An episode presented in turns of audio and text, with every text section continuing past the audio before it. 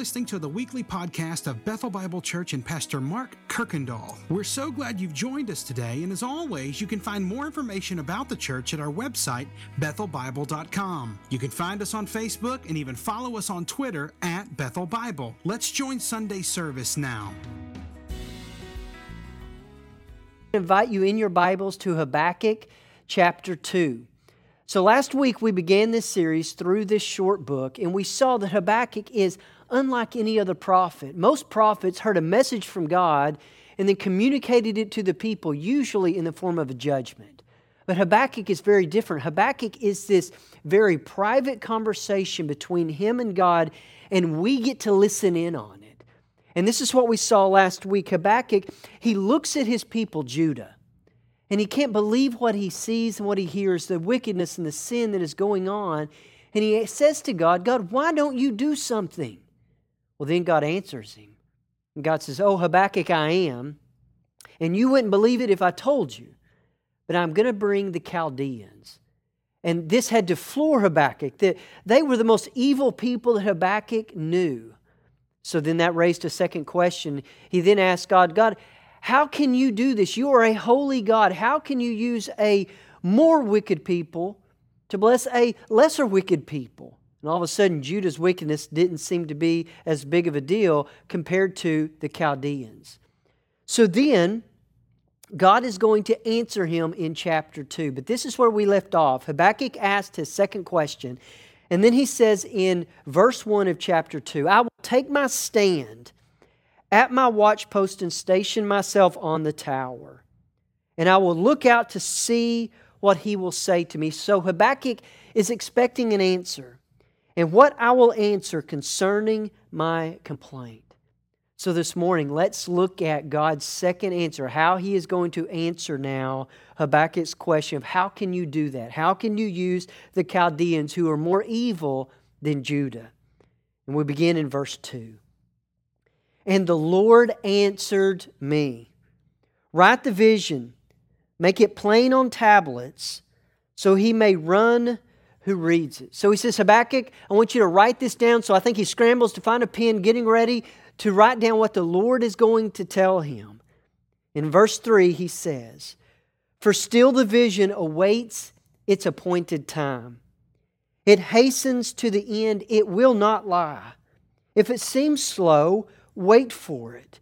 It will surely come and it will not delay. So God says, I have a plan, Habakkuk, but this plan has got an appointed time. I know exactly when it's all going to take place. It will not lie. It is going to be fulfilled. It can be trusted.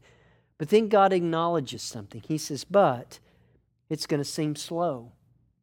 It's going to seem like I'm taking my time. But He says, Wait for it. Be patient, Habakkuk. And this is what we realize that when God moves, it only seems slow to us. That God knows what He's doing, His timing is absolutely perfect. It will not delay one second. So it begins in verse 4.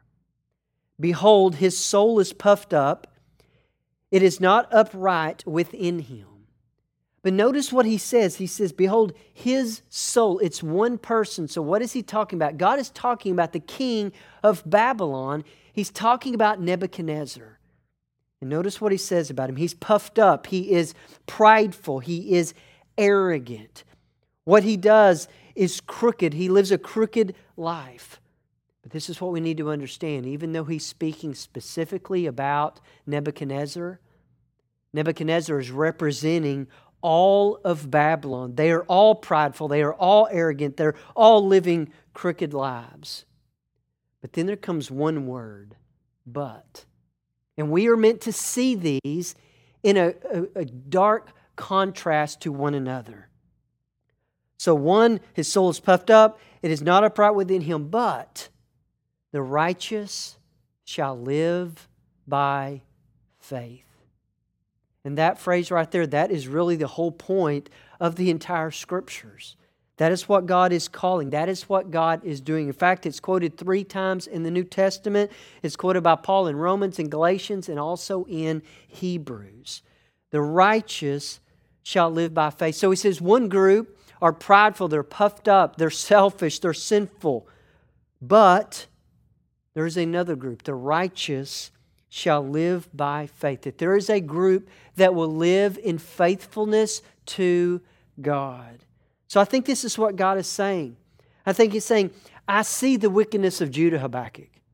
I see the wickedness that will be coming from Babylon through the Chaldeans. I see it all.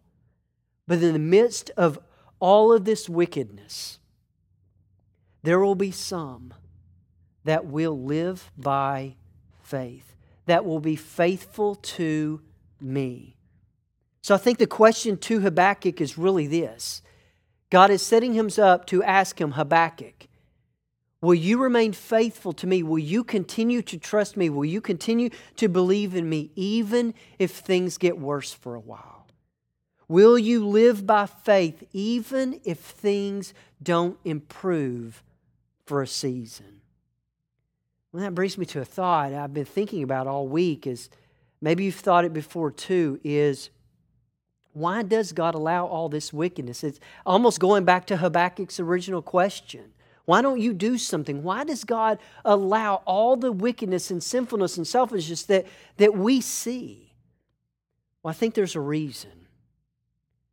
The reason would kind of be like this. Let me illustrate it. So, one time, uh, a couple of years ago, Marla came to me and uh, her wedding ring, the diamond, was gone.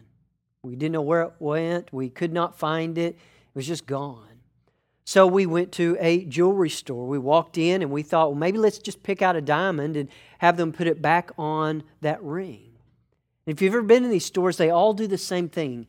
When they pull out that diamond or they pull out that ring, what do they do? They place it on a, a black cloth or on a stand that is completely black. Why do they do that? Is they want that diamond, they want that ring to really stand out. They want the contrast of the black background so that that diamond can be seen in all of its beauty. Well, I think a lot of times that's what we're seeing. Anytime there's dark, darkness and wickedness, sinfulness, it can allow us to see things maybe we haven't seen before or allow us to see things more clearly. So I think what God is doing in the backdrop of all the wickedness, we should be able to see more clearly, more rightly, His righteousness in contrast. We should see His forgiveness, His mercy, and His grace. As I think when hard and difficult and dark times comes, that's what it does. It, uh, it gives us almost a new perspective. So think about the season that we are in and how our lives have changed. I mean, how many of us now appreciate teachers much more? Everybody's homeschooling, and man, we realize now the difficult task that that is. Or what about our appreciation for medical professionals? Several nights, people have gathered at the hospitals to pray uh, with their flashers on their cars on to let them know that. To look up and see the nurses and doctors holding signs that, uh, showing that we appreciate them and they have noticed that. I mean, without this uh, time that we're in, we would not have that appreciation, it seems like. Or how often are you now looking forward to for someone to finally say, uh, Your table's ready, you can come this way? To be able to sit down and somebody bring you something to drink and to bring your food to the table. Something that we just kind of did all the time or whenever it might be, but all of a sudden now there's this new look, there's this new appreciation. We notice things differently. So I think the reason for the wickedness is God's righteousness will shine brighter against the backdrop of wickedness. In the midst of wickedness, of, of the Chaldeans especially, when that's going to come about, Habakkuk, will you continue to trust me? I think that's the question that is being asked, even when things get worse. So, what God is going to do now is God's going to reassure Habakkuk Habakkuk, I know all that's going on. I see all the wickedness. I have a plan. He's going to let Habakkuk in on it. And it's five woes. The first one begins in verse 5 and 6 Woe to the thieves. He says, Moreover, wine is a traitor, an arrogant man who is never at rest. His greed is as wide as Sheol like death, he has never enough. He gathers for himself all nations and collects as his own all peoples. Shall not all of these take up their taunt against him with scoffing and riddles for him and say, Woe to him who heaps up what is not his own? For how long? And loads himself with pledges. He says, Woe or sorrow is coming for the one that steals and takes what is not his own and is never satisfied. They take what they want at any cost, and God says, I see that. Well, then God's going to respond to the thieves. In verse 7, he says, Will not your debtors suddenly arise, and those awake who will make you tremble? Then you will be spoil to them because you have plundered many nations, all of the remnant of the peoples shall plunder you for the blood of man and the violence to the earth, to cities and all who dwell in them. So, those that get taken advantage of, they are going to rise up, and the violent thieves will be stolen from. Those that have plundered, they will be plundered. And God says, I see this, and this is what is coming for them. They will receive what is due. There's a second woe, the woe to the security seekers in verse 9. Woe to him who gets evil gain for his house, to set his nest on high, to be safe from the reach of harm. He says, Woe or sorrow is coming for those that seek to be untouchable. And this was the Babylonians. They sought security. They wanted everyone to fear them, and they wanted to have nothing to fear. So, what do they do? They built a massive city. It was a city that brought them security. It was a city that was about 200 square miles, about the size of Chicago. It had three sets of walls that history tells us that they reached 320 feet in the air, about the size of a football field standing up. These walls were 80 feet wide. In fact, they had chariot races around the top of this wall. There were 250 watchtowers to keep watch of the enemy. There were 100 brass gates. In fact, they were so um, nervous about their security, the Euphrates River ran close by, so they created a channel to bring water in underneath the wall so they did not have to go outside for water. They were seeking their security. And notice God's response in verse 10. You have devised shame for your house by cutting off many peoples. You have fortified your life. For the stone will cry out from the wall, and the beam from the work, woodwork respond. Well, to understand this, we need to know what they did. Anytime they would come into a city, they would come into your house and completely destroy it and take what they wanted from it. It might be a door, it might be a beam, it might be some other wood. They would go into the temple. They would tear the doors down. They would grab the beams and the wood, the stone, and they would take it to build their city. And God is saying there is coming a day that those walls and those beams that you stole, they will cry out. In the secure, they will become unsecured. The third woe, the woe of the violators in verse 12. Woe to him who builds a town with blood and founds a city on iniquity, that sorrow is coming for the one that builds through murder and corruption. You encourage violence and injustice, and God says, I see that. So God's response in verse 13 Behold, is it not from the Lord of hosts that peoples labor merely for fire? And nations weary themselves for nothing. For the earth will be filled with the knowledge of the glory of the Lord as the waters cover the earth. God promises that the wealth of the nations it will be turned to ashes and that those who use people will be consumed by God's glory just like the waters covering the sea. Well, there's a fourth woe Woe to those who shame in verse 15. Woe to him who makes his neighbor drink. You pour out your wrath and make them drink in order to gaze at their nakedness. He says, Woe or sorrow is coming for the one who seeks to shame other people. You use fear, you use violence to make them drink, to get them drunk, to take advantage of them. God says, I see it. And here's my response in verse 16 You will have your fill of shame instead of glory. Drink yourself and show your uncircumcision. The cup in the Lord's hand will come around you, and utter shame will come upon your glory. The violence done to Lebanon will overwhelm you, as will the destruction of the beast that terrified them. For the blood of man and the violence to the earth, to the cities, and all who dwell in them. That those that seek to bring shame upon other people, they will drink the cup of God's judgment from His hand. Those that seek to shame others, they will be shamed. That's the promise. Well, there's a final woe in verse 18 Woe to the idol makers. begins in verse 18 says, What profit is an idol when its maker has shaped it? A metal image, a teacher of lies.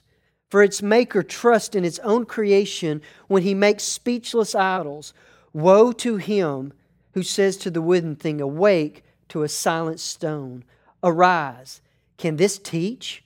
Behold, it is overlaid with gold and silver, and there is no breath in it at all. It says, Woe or sorrow awaits. Sorrow is coming to those that make and worship idols. But in those verses, did you see why idols are so attractive?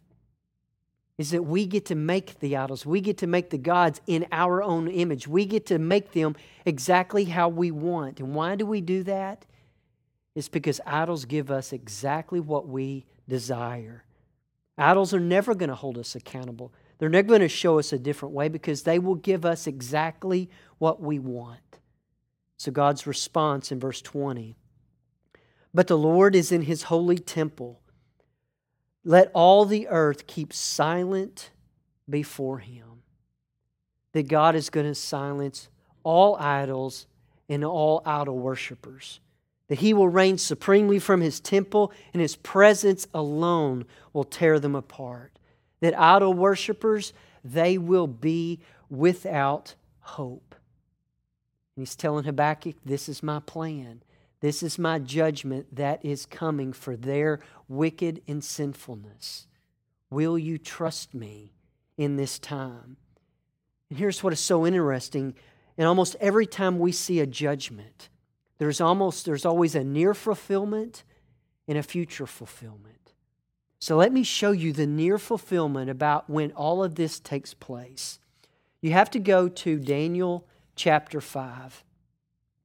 In Daniel chapter 5, there's a man named Belshazzar, and he is the son of King Nebuchadnezzar. And he's throwing this massive party of about a, a thousand nobles. They bring in all the drinks they can and food they have, and he throws this party, and, and the room is full of people watching this party take place. It tells us that they uh, bring in some, some vessels to drink from that they had stolen from the temple. In doing this, they're drinking and they're praising their idols, and all of a sudden a hand appears. Imagine the, the fright that this created? Well, so what does Belshazzar do? He wants to know what this writing says, so he brings in uh, the enchanters, he brings in the astrologers, but no one can tell him. So his wife says, Well, I've heard of a man that might can tell us what the writing means. And his name is Daniel. So Daniel is brought in, and in Daniel 5, verse 25, we read the encounter. This is how it reads. And this is the writing that was inscribed Mene Mene Tekel Parsin. And this is the interpretation of the matter. Men, men, God had numbered, has numbered the days of your kingdom and brought it to an end. Imagine what this meant when Belshazzar heard that. Tekel, you have been weighed in the balances and found wanting. Peres, your kingdom is divided and given to the Medes and the Persians. I can imagine what he was thinking that God has told him what's going to happen through the writing on the wall, even down to the one that will make that happen the Medes and the Persians. But notice what he does. He gave the command, and Daniel, he was clothed with purple. A chain of gold was put around his neck, and a proclamation was made about him. and he, that he should be the third ruler of the kingdom. And then notice what it says in verse 30 and 31. That very night, Belshazzar, the Chaldean, the Babylonian king, was killed. And Darius, noticed, of the Medes, received the kingdom being about 62 years old. That very night, Belshazzar is killed and the kingdom was destroyed. And that was in 539 BC. 60 years after Habakkuk wrote these words down, that's what happens in Daniel chapter 5. The Medes and the Persians went to Babylon. So here's this kingdom, Babylon, set up, thought that they were completely safe. You know how they did it? They took that river that they had channeled off of the Euphrates and they dammed it up. And as the water began coming down over the cover of night, they came in on that riverbed underneath the wall, and in one night they completely destroyed Babylon. That God always keeps his promise. And that's the near fulfillment. But I want us to know there is also a future fulfillment, one that we are waiting to happen. And you read about it in Revelation chapter 16 through 19. Let me read a few verses beginning in Revelation 16, verses 15 to 19, to see this future fulfillment of the promise that God made to Habakkuk that he recorded. In verse 15, it says, Behold, I am coming like a thief. Blessed is the one who stays awake, keeps his garment on, that he may not be naked and be exposed. And then they assembled them in that place that in Hebrew is called Armageddon. The seventh angel poured out his bowl into the air, and a loud voice came out of the temple from the throne, saying, It is done, the appointed time. And there was flashes of lightning, rumblings, perils of thunder, and a great earthquake, such that had never been since man had been on earth. So great was that earthquake. And then notice in verse 19 the great city was split into three parts, and the cities of the nations fell, and God remembered Babylon the Great to make her drain or drink the cup of the wine of the fury of his wrath that judgment is coming, punishment is coming. Well, then you turn to chapter 19. Verses 1 and 2, this is how it reads. After this, I heard what seemed to be a loud voice of a great multitude in heaven crying out, Hallelujah! Salvation and glory and power belong to our God, not an idol. For his judgments, they're true and they're just. For he has judged the great prostitute Babylon, who corrupted the earth with her immorality and has avenged on her the blood of the servants. But at this time, there is no Babylon. They've been completely wiped from the face of the earth. So, what is he talking about? Well, just like as Nebuchadnezzar was a representative of Babylon. Babylon here is a representative of all evil, of all sinfulness, of all wickedness, all that is around us, and all that is within us. And here's the truth every single one of us are born into this world, and we are citizens of Babylon. We are born sinful, we are born wicked, and we stand against God. We want to be our own gods. God is saying there is coming a judgment, one day a punishment for what is deserved on all of those that are citizens that belong to Babylon. But there's hope. In Habakkuk chapter 2, verse 2 through 5, God gave us a contrast. There is one group of Babylon, the sinful, the wicked, the selfish, but the righteous shall live by faith. There is a group, there are people that are living in faithfulness to God. Well, how does that change happen? How do you move from being a, a citizen of Babylon to being those that are righteous that live by faith? It's through one person, Jesus Christ, because he came and he endured the punishment that every citizen of Babylon deserves. And those that will put their faith in him, that will trust in him, become citizens of a different kingdom, the citizens of heaven. And that's the only way it happens. Those that trust in Jesus are taken from citizens of Babylon and are made children of God. So this morning I'm wondering are you still a citizen of Babylon? Well, this morning could be the day that you become a citizen of heaven. That all you have to do is to believe and trust in Jesus Christ and what He did in your place. Because I want you to know that is my only hope. There is not enough goodness in me, not me on my best day, would I ever have enough to earn my place there. But I've put my faith and trust in Jesus Christ and Him alone, that He died in my place. So when I stand before God one day, when that judgment will be uh, delivered out, my only hope is that I will say, but, but I'm with Him. I'm with Jesus. And that is the only way we get our citizenship changed. And if you are a citizen of heaven, a child of God, you know what we're to be doing in the meantime? That yes, we live in a world that is covered with wickedness and sinfulness and selfishness and all the things. Well, we are to be a contrast to that.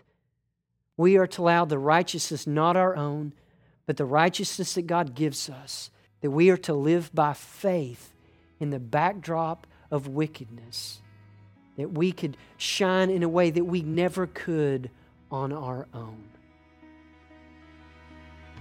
Thanks again for listening to the podcast today. We hope that you were blessed and encouraged. And if you have any questions or comments, we want you to let us know. Simply send your thoughts to questions at bethelbible.com. Thanks for spending time with us, and be sure to join us next week on the Bethel Bible Podcast.